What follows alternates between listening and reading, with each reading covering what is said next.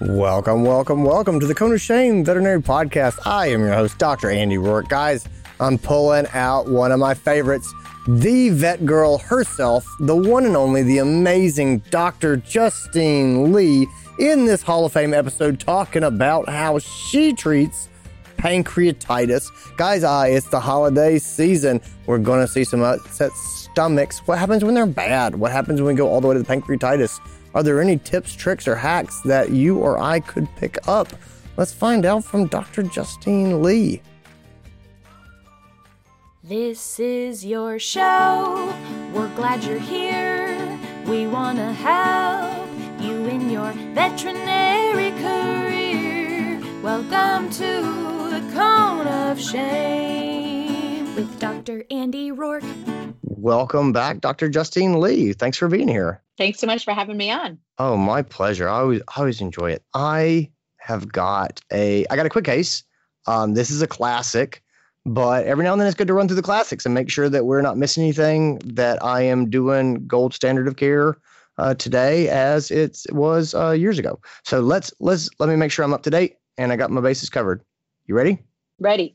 I have a four year old male neutered Yorkie named Lancelot. He is uh, quite a character.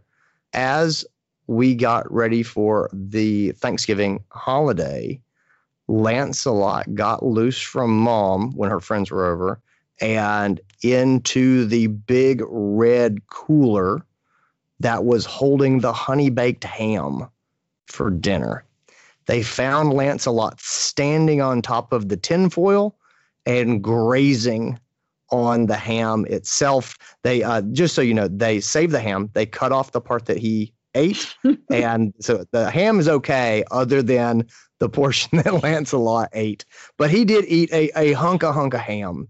It's been about two days. Lancelot uh, on examination, he's got a painful belly. He's trembling, which might just be Yorkie at the vet clinic, but it might be something more. Uh, he's vomiting and he's having bloody diarrhea. Just walk through this case with me real fast. Uh, I want to make sure I'm, I'm going to nail it. How, how do you treat that, Justine? Sure. So, you know, we were just joking before whether or not to make it a schnauzer, but I will say one of the top breeds that I end up seeing for pancreatitis, of course, during Thanksgiving and during Christmas time, is actually the Yorkshire Terrier. A lot of people forget this is one of the top three breeds besides miniature schnauzers and Shetland sheepdogs that are really at risk for pancreatitis. And unfortunately, I see pretty severe pancreatitis in Yorkies. Now, with pancreatitis, it can range from the mild case that goes home with subcu fluids and an injection of maropitant and some bland food to the life threatening acute necrotizing pancreatitis that can be fatal. And I've seen the whole gamut. I will say most of them oftentimes need to be hospitalized for one to two days, depending on how severe it is. And I'm also going to just get on my soapbox and say, when in doubt, in this scenario, really important that we educate our pet owners as soon as their dog eats anything, if it even if they don't think it's poisonous, it's always important to call the ASPC Animal Poison Control Center because simply inducing vomiting two days ago, as soon as they saw him standing on the cooler eating it, could have prevented the problem to yeah. begin with, right? So, preventative medicine, again, so important. In this scenario, because the dog already ate it, I'm going to say the mainstay therapy is always just a handful of things. And I say this with a poison patient too.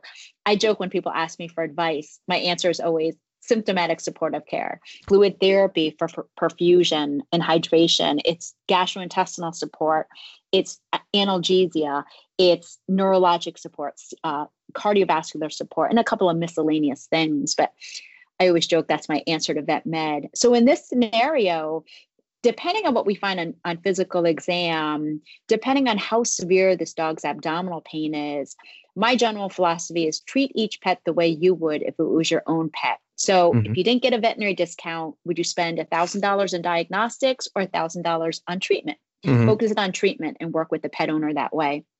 So I would say definitely warranted, um, appropriate to get a CBC, a chemistry, potentially an ultrasound, depending on how severe it is. Obviously, mm-hmm. starting with some survey rads if you don't have ultrasound. If the owner has financial limitations, you can even consider doing a CPL or a canine pancreas specific lipase test if you don't have the ability to do, to do ultrasound, but really treating the symptoms. In this scenario, I oftentimes will use IV fluids. I don't care what kind of bag of fluids you reach for saline, LRS, P-Lyte, whatever's going to perfuse that patient. And provided that patient doesn't have cardiopulmonary disease, I usually use two and a half, three times maintenance. I know that that dog is probably pretty nauseous. So, whatever your favorite antiemetic is, I use maropitant, some type of analgesic. My go to for visceral pain is buprenorphine, but obviously, we want to treat that dog's signs of shock first, depending on how shocky they are. So I'm going to say fluid therapy, antiemetics, buprenorphine for pain control. I will say that I have moved away from using metronidazole for every bloody diarrhea case. Ooh, talk to me more about time, that. Yeah. Yeah, most of the time, uh, there have been a couple of recent studies that that came out basically saying doesn't help decrease the severity of it too too much. And most owners don't medicate this super bitter pill twice a day for the two to three weeks that they're supposed to right? So, as part of antimicrobial stewardship, I'm going to advocate for a high fiber diet instead. Once the dog is is doing well enough to to take enteral feeding, sometimes just probiotics will help. So honestly, I've moved away from using metronidazole in a lot of these cases, and really again just symptomatic supportive care, resting the gut. If I think it's a dog that is really severely affected, sometimes in the critical care ICU setting, I, I may put in a nasogastric tube the following day so I can evacuate the gastric juices and potentially start enteral feeding.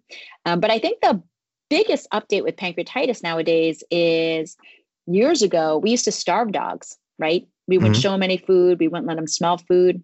Now, what we've discovered is more of what we're doing with cats, which is once you control that nausea, it is okay to actually start potentially feeding these guys with a feeding tube. But the big mistake I see vets like to feed too quickly. And okay. my general philosophy is do not feed till all the homeostatic physiologic parameters are normal. If their blood pressure isn't normal, their heart rate's not normal, they don't have gut sounds, if they're still cold, if they're still nauseous, they do not get nutrition. You got to fix all that stuff first, and then we'll feed them later. Hey guys, just want to jump in real quick with a couple quick updates. Did I mention they're quick? Because this is the quickness. Uh, quickly. what do we got going on? Over on the Uncharted Veterinary Podcast, Stephanie Goss and I are talking about Dr. Fragile. No, Dr. Sensitive, that's her name. Dr. Sensitive, who uh, cannot take any type of criticism from the staff uh, without getting real upset. Uh, how do we how do we talk to that doctor? Is that okay? Is that how we can run a practice? I think it's probably not. What do we do about it? Check out the Uncharted Veterinary Podcast this week because that's when we break it down. I'll put a link down in the show notes. Also, on the Uncharted side of the house, on December 12th, we have a brand spanking new workshop. It is from the one and only Jen Galvin. It's called It's All Fun and Games How to Play, Engage with, and Reward Your Team. If you're like, hey, I wish my uh, team was happier. I wish we I wish we knew each other. I wish we had some team building. I wish I knew I wish I knew how to make people laugh and smile and enjoy being here. Like I'd like a workshop on how to play and engage with my team. Yeah. That's what we're doing. It is $99 to the public. It is free to Uncharted members. Link in the show notes. We would love to see you there. Guys, let's get back into this episode. Can you um and the answer may be no, but can you help me set expectations for the pet owners? Are there things in the diagnostics and the presenting examination that are going to help me say to them, "Look, we're probably going to need an ultrasound. You know what I mean? Uh, we're going to need an ultrasound. This is going to be a multi-day hospitalization. Is there anything like that that I can be looking at where I am to get some idea of severity? Obviously, I don't want to. I have. I mean, I I've been practicing a dozen years. I have messed this up probably every way you can mess it up. I have sent them home too early. I have kept them too long. I have done all those things. Anything that I can look at early on to to judge severity and try to set expectations for the clients. Great question. Without pulling the acute necrotizing pancreatitis paper, I can say yes, there probably are some. Uh, clinically, I would say if it's a Yorkshire Terrier mm-hmm. or a dog with a lot of comorbidities, they have heart disease, they have diabetes, they're azotemic, they have acute kidney injury, they have signs of MODS, multi organ dysfunction, their prognosis is probably worse. And I'm going to say clinically, if they have ascites, they have evidence of a really severe peritonitis um, that's causing some effusion, that's a patient I would really me- recommend referring for an ultrasound, referring for 24 hour care. Um, so for me, I'm going to say any concurrent comorbidity, any evidence of multi organ dysfunction, any ascites, would be big red flags where I would warn the owner that uh, the hospitalization is going to be longer, it's going to be more costly. With my multi-organ dysfunction, a lot of people think, eh, I never see MODS in you know general practice. You do.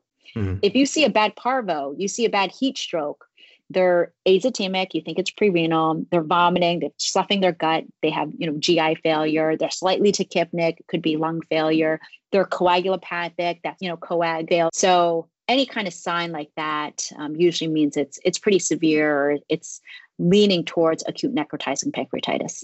Gotcha. Any last pearls, or words of wisdom on these types of cases? Anything that you see GPs miss or wish that we would, as a group, lean harder into? Yeah, I guess you know just what I mentioned before. Don't blow off the Yorkshire Terrier. You know, yeah, definitely one of the top three one. breeds for pancreatitis. The second thing is don't spend all the money on diagnostics when they have financial limitations. Focus on, on that symptomatic supportive care. In full disclosure, I don't do a lot of CPLs except when an owner has financial limitations and can't afford a $500 ultrasound, right? You have to be careful interpreting it. If it's negative, I believe it rules out pancreatitis. But if it's positive, it could be GI lympho, it could be a GI foreign body. There's a lot of, you know, positives that I can see with with CPL. So just interpret it carefully. And when in doubt, appropriate pet owner education. Now is a great time for people to embrace the opportunity on social media to say, keep turkey fat, you know, the string that goes around a turkey. Uh, don't feed turkey bones or things like that. Um, so, taking time to help educate your pet owners, especially those three breeds at risk the Yorkshire Terrier, the Schnauzer, and the Shetland Sheepdog. Cool. Thanks, Justine. I always appreciate your insight. I really do. Thanks for being here. Thank you so much. So fun to talk to you. And that is our episode. That's what we got for you guys. I hope you were. I hope it was useful. I hope uh, it's going to make the holidays a little bit better for somebody out there who heard it and goes, "Ooh, that was that was a good refresher right before I needed it." Uh, that that's what I hope when I make these episodes, guys. If this was, um, if this was helpful, uh, you could give me a big Thanksgiving helping of review, of pod podcast review wherever you get your podcasts.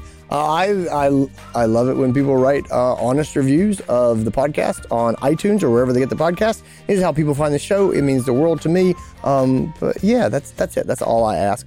All I want for Christmas is your podcast review. That's it. That's all. So I mean, you could be Santa for me uh, anytime, any place. That's that's all you got to do. Anyway, guys, in all seriousness, um, I am uh, I'm thankful for this profession. I'm thankful that I get to talk to you guys every week. I'm thankful that I get to talk to people like Justine Lee. Um, I'm thankful that I have a job where uh, lifelong learning is a thing I get to do. Um, anyway, uh, you know, happy holidays to everybody. Uh, take care of yourselves. Bye.